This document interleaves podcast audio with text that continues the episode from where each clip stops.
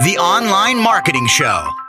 Every day with Joseph Bushnell, helping you to grow your online business by driving more traffic, improving conversion rates, increasing customer value, and getting things done fast. Listen, take action, make money.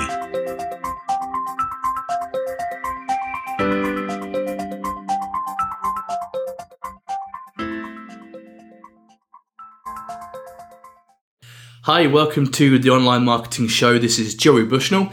Today's special guest is best-selling business author Michael Port.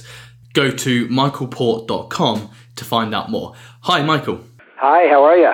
I'm doing just great, thank you. And uh, thank you very much for taking the time out to come on the show today. Just before we begin, I'm just going to give a quick introduction for you, Michael, and then we'll dive into the content. Michael has been called an uncommonly honest author by the Boston Globe and a marketing guru by the Wall Street Journal. Michael is a New York Times best-selling author of four books, including Book Yourself Solid, Beyond Booked Solid, The Contrarian Effect, and The Think Big Manifesto. Michael is a contributing editor and writes a monthly column on sales and marketing for Entrepreneur magazine and another one for American Express Open Forum. And he can be seen regularly on NS, NBC, CNBC, and NJN. He receives the highest overall speaker ratings at conferences all around the world. And according to the average number of Google searches, Michael is the fifth most popular business coach in the world. Why? Because this is his mission to rally you to think bigger about who you are and what you can offer to the world.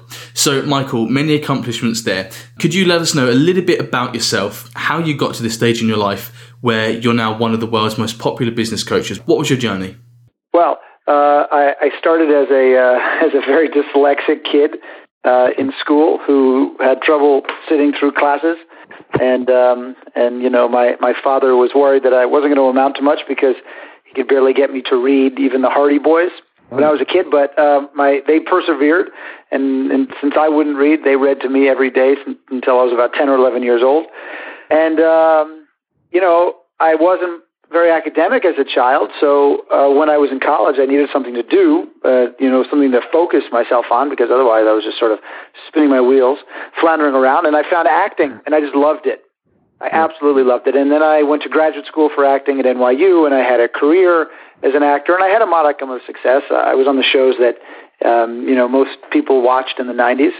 Um, and then I left because uh, I was just very frustrated with the industry and the work, and I wasn't, you know, I was very, very impatient, and I wanted more, faster, and I didn't like that other people could make decisions for me. I'm, you know, I'm a very typical entrepreneurial type who wants to be in control of his destiny, and and that's not the easiest thing in the world to do as an actor until uh, you become the most famous actor. Then you've got, you know, a, a lot of control.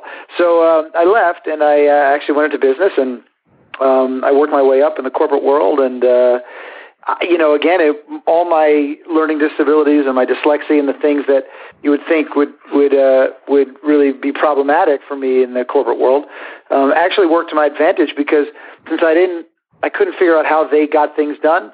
Uh, the systems were difficult for me to wrap my mind around. They were the way they were organized didn't make sense to me. I just made them up on my own. I sort of recreated um, a, a lot of the systems that existed in the industry that I was in, and and um, and uh, and I had a blank piece of paper in a beginner's mind. I, I mean, I knew nothing about it before I got there, and it turned out that a lot of the things I was coming up with worked.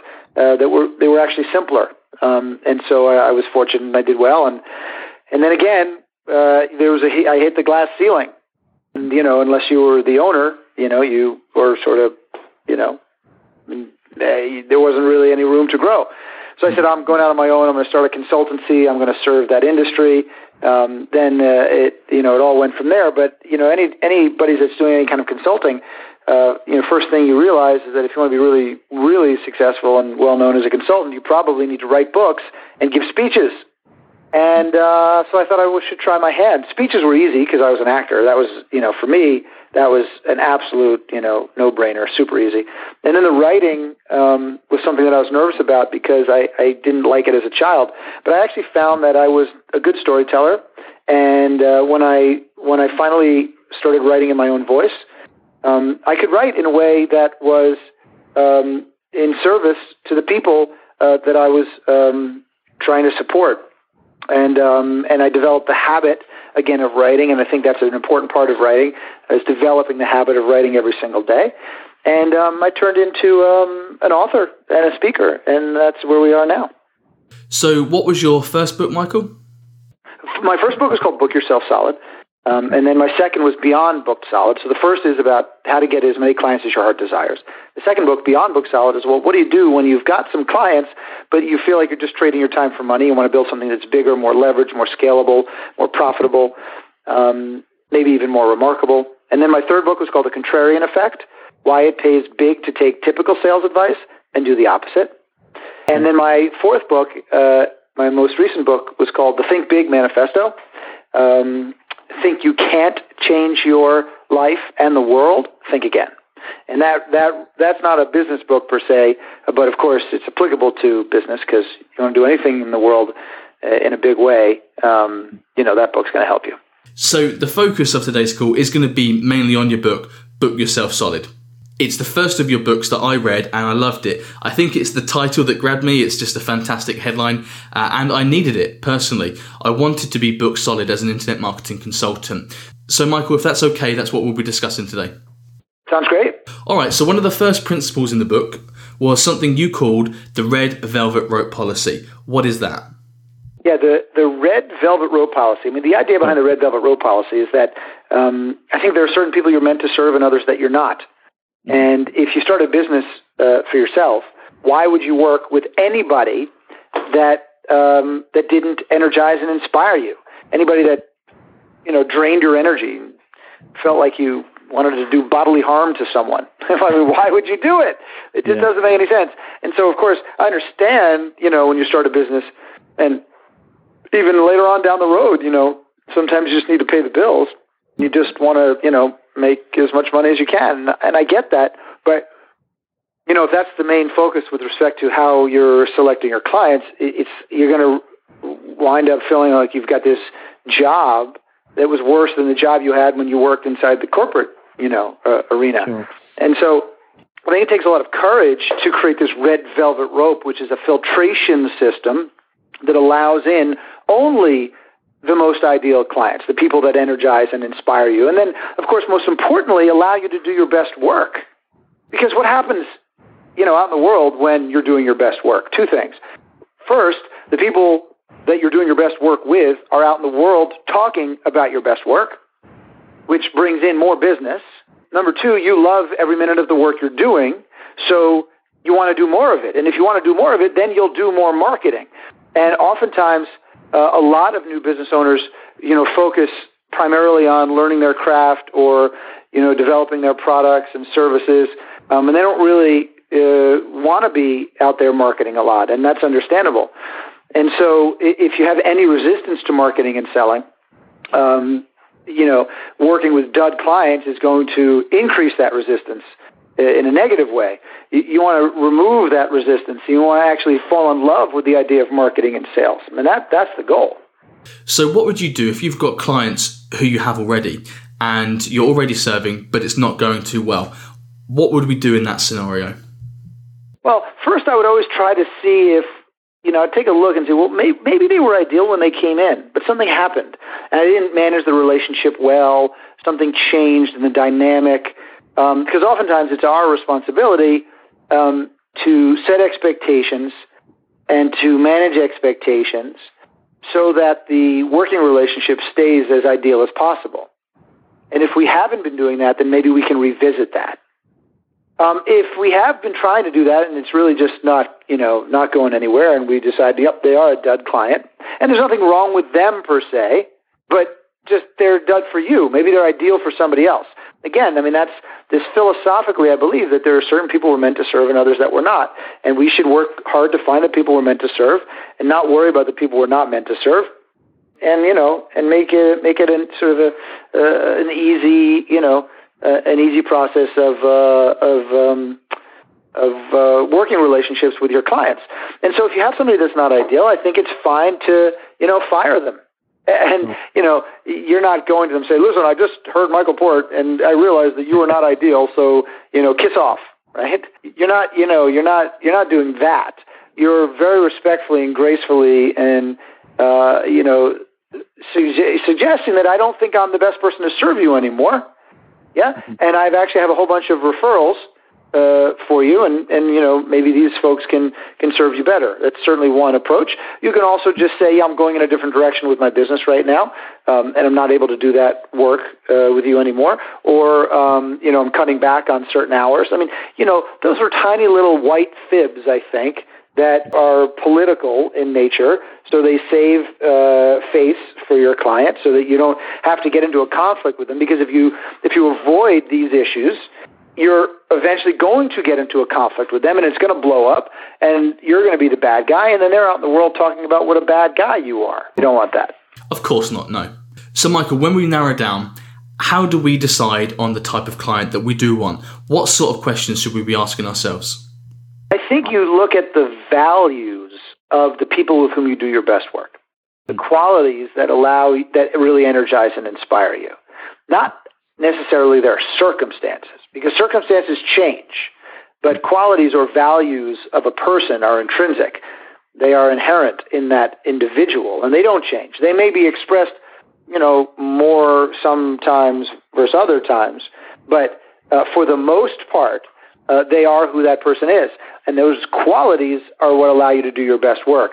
And so the circumstances they're in will change. And so I don't think we pay attention to that. I think we pay, we, we identify three or five values or qualities that really allow us to do our best work. So I know that I do very, very well with clients that are naturally collaborative. So they like to do collaborative projects. They like to work with other people. They like to um, collaborate with marketing partners. It also uh, generally means that they like to uh, network with others, that they believe that um, others are the ones who contribute most to their success. And a lot of the marketing that I teach um, suggests that that's the case, and it exploits that concept. It leverages that concept. And so that's just one of the qualities that I look for in a person. And if I see that, then I go, mm, that person may be ideal for me. Also, and the last thing I'll say is think about how this changes the entire sales conversation when you do have a sales conversation. See, I think that one of the reasons that the whole Book Yourself Solid system works so well is because you have sales conversations at the appropriate time. If you have sales conversations too soon, they generally don't work mm-hmm. because you have not yet earned the proportionate amount of trust needed to make that particular sales offer. So all sales offers must be proportionate to the amount of trust that we've earned. Mm-hmm. And if you follow the Book Yourself Solid system, and you'll see in the book itself, there are a number of different modules that you work through. You build a foundation, you learn how to build trust and credibility, you learn how to price your offers, how to have sales conversations, and then you learn the seven core self promotion strategies because those seven core self promotion strategies will create awareness for who you are and what you offer mm-hmm. they don't get you clients. That's the big myth in marketing, right? Marketing, self promotion does not get you business. It gets you awareness, hopefully. And that awareness can be converted into clients over time if you have a have a sales cycle in place, if you have a plan for building trust and credibility. So you use those seven core self promotion strategies. People become aware of your offers. Then they move through your foundation. If they feel like, oh, this is good, this is secure, I feel like I can uh, stand here, you know, comfortably without the thing falling apart, then they'll do that. They'll step onto your foundation and they'll give you an opportunity to earn their trust. But that's just an opportunity. You want to turn that opportunity into a sales uh, conversation, but over time. So if you have a plan for building trust and credibility, and that's what the second module in Book Yourself Solid is all about, how you build trust with somebody over time, then you can make sales offers over time that are proportionate to the amount of trust that you've earned over time. And so when you have the sales conversation, they basically are, are, are raised their hand and say to you, "I'm ready to have a sales conversation. I think you're great. I think I trust you. You know, I've got real faith and confidence that you're going to be able to help me. I just have a couple quick questions." And sales conversation is really easy, but in the sales conversation, one of the things you're able to do if that person is an ideal client is you're able to say to them, "You know, you're my ideal client," and they'll pause and they'll say, What do you mean? Because that's not something they've probably heard before. And you'll say, Oh, well, you're somebody with whom I do my best work. And they'll say, Really? Why? And you'll say, Well, because I've noticed that you are collaborative, you're bright, meaning you're easily excitable, and that you know really, really energizes, inspires me, allows me to do my best work. Um, you know, you've got a high degree of accountability, just naturally. You do what you say you're going to do. That allows me to do my best work, et cetera, et cetera. And so, because of who you are, it, I'm able to do really my best work with you, which gets you really the most remarkable results that you can possibly get. Now, if you're a buyer of you know services who are you going to hire? The person that works with anybody that has a pulse and a checkbook, or the person that does their best work with somebody like you because of who you are as a human being, the values that you know are are are front and center in your you know personality. And I think the answer is obvious. Michael, in the book, you talk about having a real understanding of your target market. You talk in depth about how we need to really identify who our target market is and who they are as a person, what their interests are, and what their personality type is. So, could you just explain to us, first of all, the importance of really understanding our target market and also how we can actually come to understand them? Yeah, well, look, you know, it's interesting because oftentimes when people uh, think they have a target market, they might not actually even have a target market, meaning it might be way too big. It's not really a target market. It's just sort of big, big, big group of a whole bunch of maybe, you know, people that they've put together and call it a target market. So um, when you're starting a business, you want to be very, very targeted. Mm-hmm. You know, um, Oprah doesn't need to be targeted so much anymore because Oprah is Oprah. You know, even Tony Robbins is a self-help guru doesn't need to really even have a target market uh, the way that somebody who's brand new would because he's really famous. You know, he can mm-hmm. everybody knows who he is. It's a lot easier for him to you know, to earn credibility. But look, there are three reasons uh, why you need a target market, and I think this will help, you know, really explain this. Number one, because you'll know where to find them. When you do your marketing, half the battle in marketing is knowing where to market, because this is a big world we live in. I mean, and if you do a little bit here, a little bit there, a little bit here, a little bit there, it, the aggregate of it is not going to amount to much. Your success in creating awareness is in large part based on the aggregate of your marketing over time. Mm-hmm. And if you keep showing up in the same place for the same people, you can you, you can earn capital a lot faster. You get like compound interest return. So that's number one. You know where to market, uh, and that that that's very important. So you go. Okay, I know that they belong to these associations. They read these publications. They go to these events. They're influenced by these individuals. That's number one. So you know where to find them. Number two, second reason you need to target market is because when you do find them and you show up there, they know you're dedicated to them. Period. Mm-hmm. Full stop. Not everybody in the world, but them. And that makes them a lot more comfortable because look, you blow your knee out. Who do you want doing this surgery? You want a general practitioner doing your knee surgery, or you want a specialist who's dedicated his entire career and life to knee surgeries? Yeah, good point. Right. Same concept. And then finally, thirdly, if you know where to find them, and when you show up there, then they know you're dedicated to them. The third reason you need a target market is because they already have established networks of communications.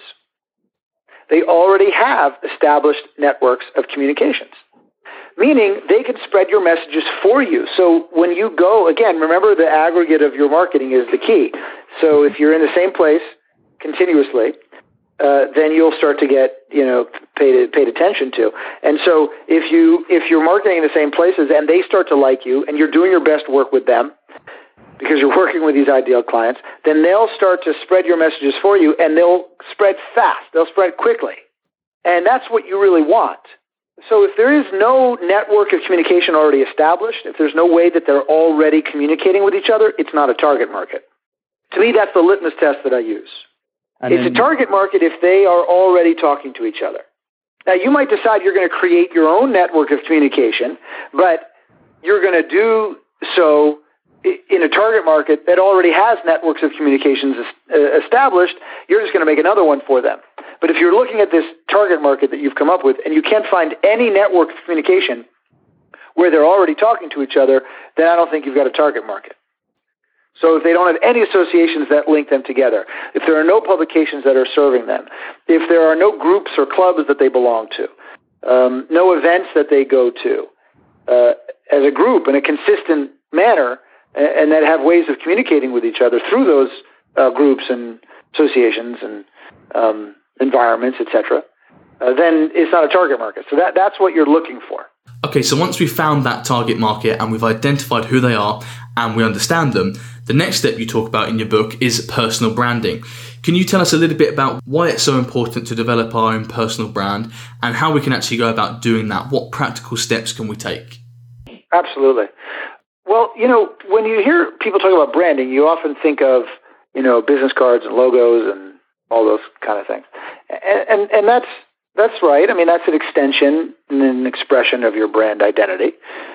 Um, but I think, especially when you're trying to brand an individual, and in a lot of businesses, uh, even if you're building a large business that's going to have lots of people working for it, um, you might brand an individual figurehead in that business um, who represents the the company. But uh, each each one of us, regardless of where we're working or who we're working for, or whether it's uh, who we're working for ourselves or for somebody else, should I think develop a personal brand identity, a way that a way that we decide how we get known in the world, and we, no one can ever take that away from us, and it can tra- it can go with us wherever we want to go. I think that's lar- very very important.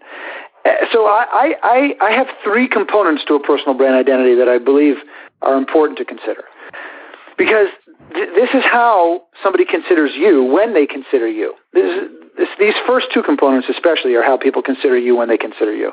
So when somebody considers you, they want to know who you serve and what you help them do or achieve.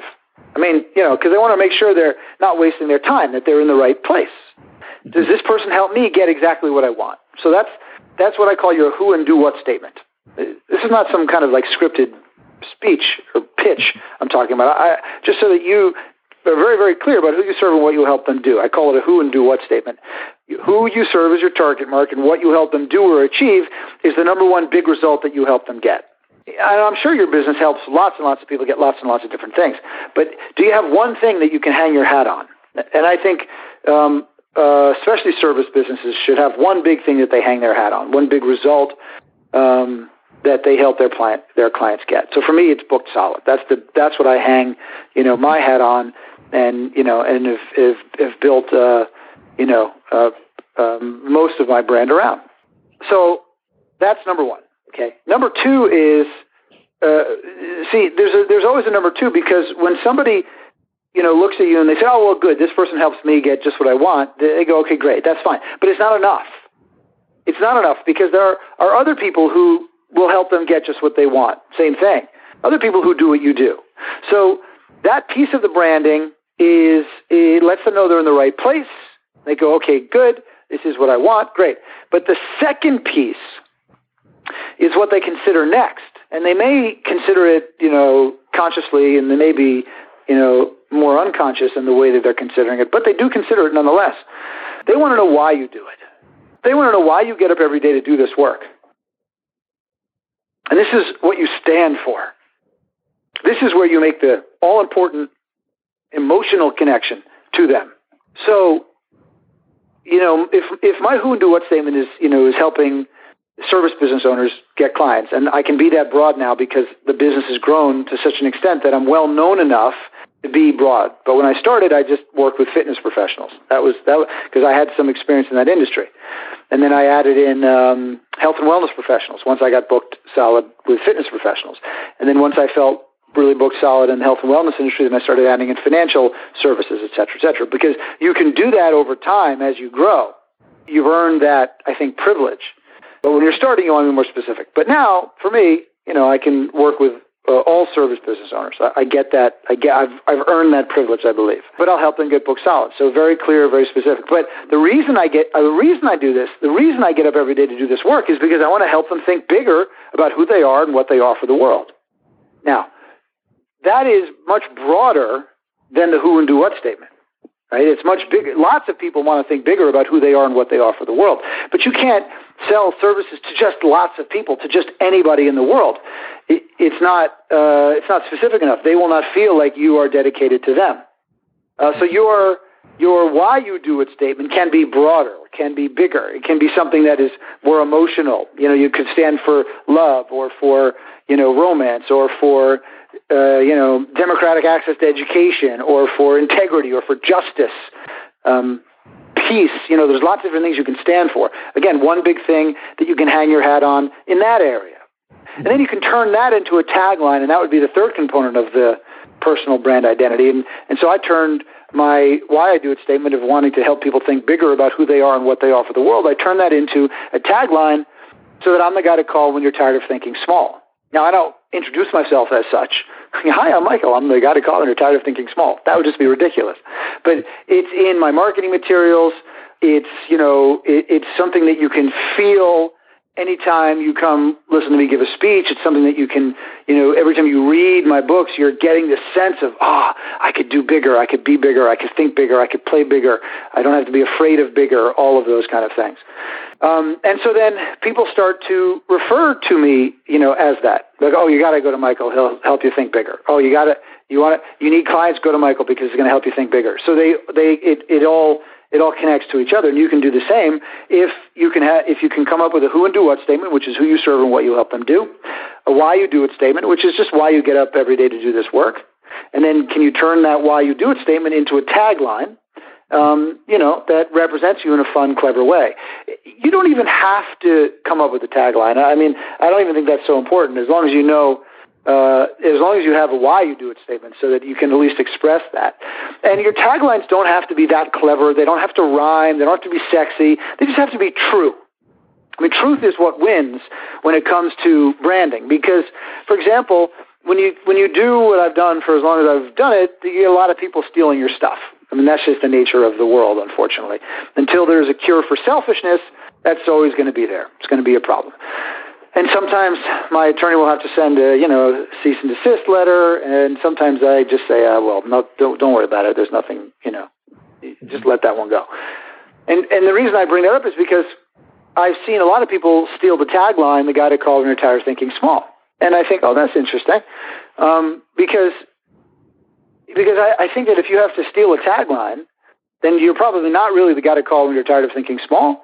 And as clever as that may be, it's not going to resonate with the people that uh, you know uh, that that person is trying to market to because it won't be true. Sure. I don't think the guy to call when they're tired of thinking small steals taglines. So I, you know, that, so on one hand, I don't think you you don't have to be that original. I mean, it doesn't have to be so original, it, uh, uh, but it, it just has to be true. I mean, I think that's the key. You know, and on the other hand, it doesn't have to rhyme or be really fancy. It just has to be true. So um, so the truth is what I think wins the day when it comes to uh, your personal branding. As long as you can really take a stand for something, you know, so you can show up in the world in a way that you know is positive and not a stand for something negative. Like I stand against this, right?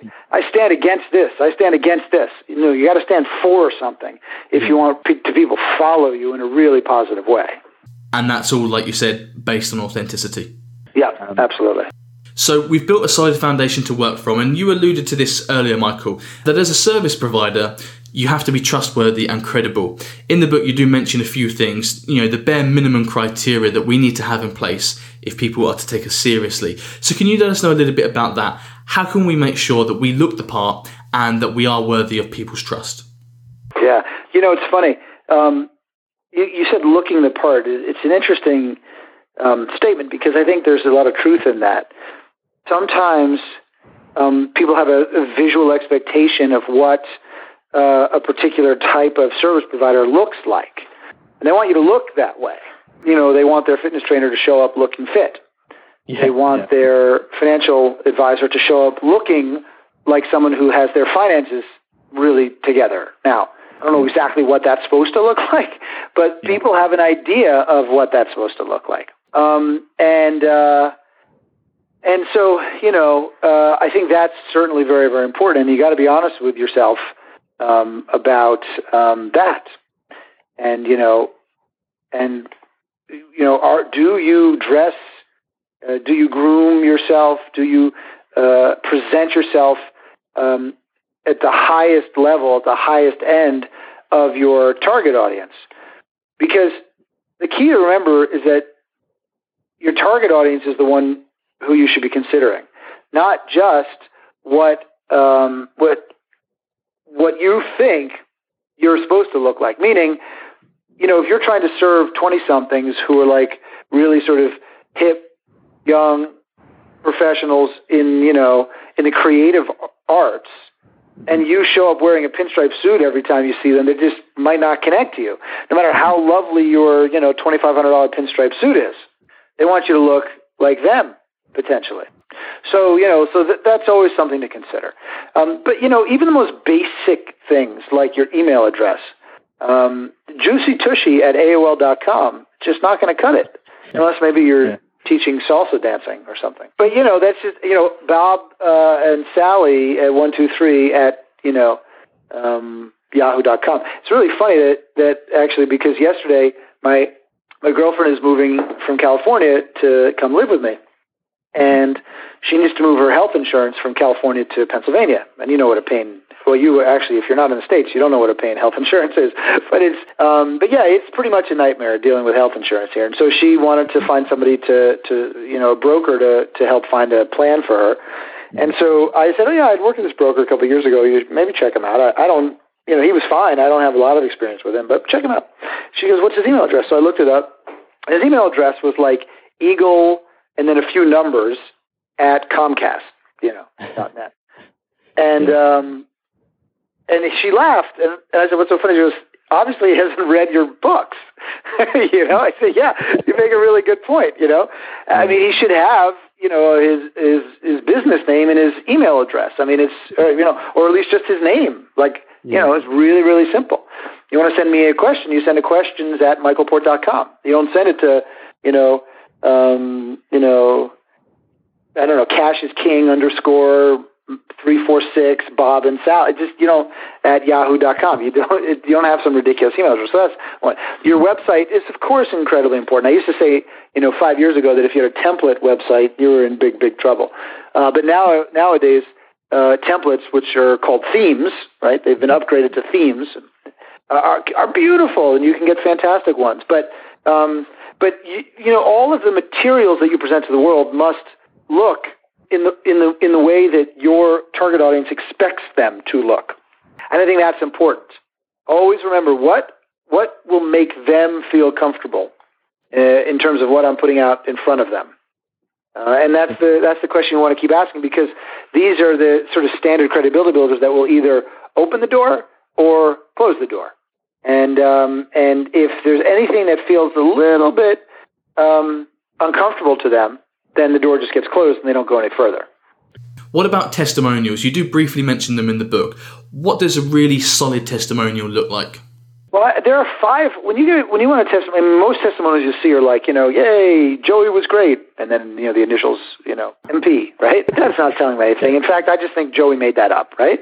But if if a testimonial for Joey had these five elements in it, number one, the person wrote, you know, uh, here's what I went in search of when I, you know, I had this problem and I wanted to go try to find a solution, and this is what the problem was, right? That's number one. Number two, they say, and here's why I picked Joey to help solve that problem. Number three, here's what Joey and I did, or here's what Joey did for me, or here's right, here's the protocol that we went through. Here's what happened. Number four, here's the results that I got from working with Joey. And number five, here's why I love Joey. Here's why I think Joey is the best either I love or the best should be used in that last part of it because it's how people generally refer. And you don't even need to, you know, for the most part, tell them to use those words. They'll just use them if they if you give them this framework because that's how they like to talk uh, about the people that have done great work for them. So if you go to uh, michaelport.com, uh, that's michaelport.com. You know, and you click on the, there's a in the top right corner, you'll see uh, something that says private mentoring with Michael. And uh, just click on that because you'll see a web page that has all these testimonials on the left side. And they're very long. I mean, they're, you know, they might be 16 inches long because people have written these very, very long testimonials using those five, you know, that, that framework with those five parts to it um, because I asked them to. I didn't ask them write long ones, but once they got into it, they kept going. And they were so detailed and so incredibly uh, specific that anybody who's reading them, you know, would think, God, it'd be crazy not to go and do this work with him. But I don't. The reason I say go to that page is because you'll see how they're laid out. I don't put them all 16, you know, inches or whatever is on there. Uh, I have them just one paragraph and then a button where you can expand it. So there might be 20 testimonials on the left side of that page. Uh, you just see the first paragraph of each one, and then you can click expand as you want to see uh, and continue reading. You know, just to make it really simple. But that's one good way of doing it. And you'll get really, really robust uh, testimonials. The last question I had for you, Michael, is you mentioned earlier about the seven core self promotion strategies. Do you think you could tell us what those seven strategies are and how we can apply each individual strategy effectively to help us promote our business? Absolutely. So, seven core self promotion strategies. You know, um, you guys have heard of them. This is not a new. They're not new concepts, but you've heard of networking, direct outreach, referrals, keep in touch, speaking, writing, and the web. There's seven okay. there. Okay. So networking, direct outreach, and direct. See, to me, networking is networking within the people that you already know. Yeah. Direct outreach is meeting people that you do not yet know but would like to know. Referrals is obviously getting referrals. Keeping in touch is keeping in touch with all these different people, and and not just one to one, but one to many. And then speaking, public speaking, straightforward, writing, writing articles, writing reports, um, using writing as a public uh, uh, as a mark as a uh, self promotion strategy, and then using the web as your seventh. But of these um, um, of these strategies, only four of them are mandatory. Three of them to me are optional. This this surprises people. So mandatory is networking, direct outreach, referrals, and keep in touch. I mean, if you're not networking, uh, how are you building relationships with the people that you've met? If you're not doing direct outreach, how are you meeting more people that you should know? Who are going to be able to put clients in your business. If you're not, you know, working on sending referrals and getting referrals, how are you increasing your referral quotient? If you're not keeping in touch with, you know, the individuals in your in your um, in your sales cycle, uh, you know, to eventually move them to clients and customers, uh, I, I don't know how you're going to book business. So th- those four things are mandatory to me. But speaking, public speaking, you know, why you don't have to be a public speaker if you don't want to be. Why would you ever do something as crazy as public speaking if you don't want to? You know, they say the number one fear is public speaking. Um, yeah. uh, the second uh, fear is death. So interestingly, this Jerry Seinfeld made a joke uh, once, and I'll, I'll, you know, I, I certainly can't tell it the way Jerry Seinfeld did it, but you know, he said basically, so that means that people would rather be um, giving, would rather be dead in the box at a funeral than giving the eulogy. Yeah. So you know, if you're not one of those people who just loves to speak and who's just really naturally talented at it, it's why don't you don't need to do it. Okay. But if you sure. do like to speak and you're talented at it, you've developed skills for it, then it'll supercharge your efforts. You know, really, you pick that one, it'll really add a lot of juice. Certainly. Same exact thing is true with writing. If you're not a writer, don't write. I mean, why why waste your time doing it? But if you want to develop yourself into a writer, practice writing and see if you can develop that skill. See if there's some hidden talent in there. Certainly. Um, again, I never thought I was a writer, and it turned out that I could write okay. Um, and uh, but it will supercharge your efforts certainly if you you know can get a lot of writing in big publications that have a lot of exposure to your target audience. And, but then then the web is the surprising one because I I list that as optional. People are like, what? Are you crazy? Oh my God, the whole world is social media. Everything's the web. What are you, lunatic? And I say, well, yes, maybe I'm a lunatic, but in this case, uh, I don't think I am. I, I, of course, I'm. A, oh, look, I love the web. You, you go, search Google Michael Port, you'll see I'm everywhere I can possibly be. Mm-hmm. But, um, but it's because that's where my target audience is, and I like technology. So I'm into using the web for marketing. If you're trying to get booked solid, you know, and you don't need a gazillion, I mean, literally a gazillion clients, then you might not need uh, the massive exposure that the that the web brings. Um, and so, yes, obviously having a a website that starts a conversation, builds a relationship, demonstrates your you know your your your brand identity, your personal brand identity, etc.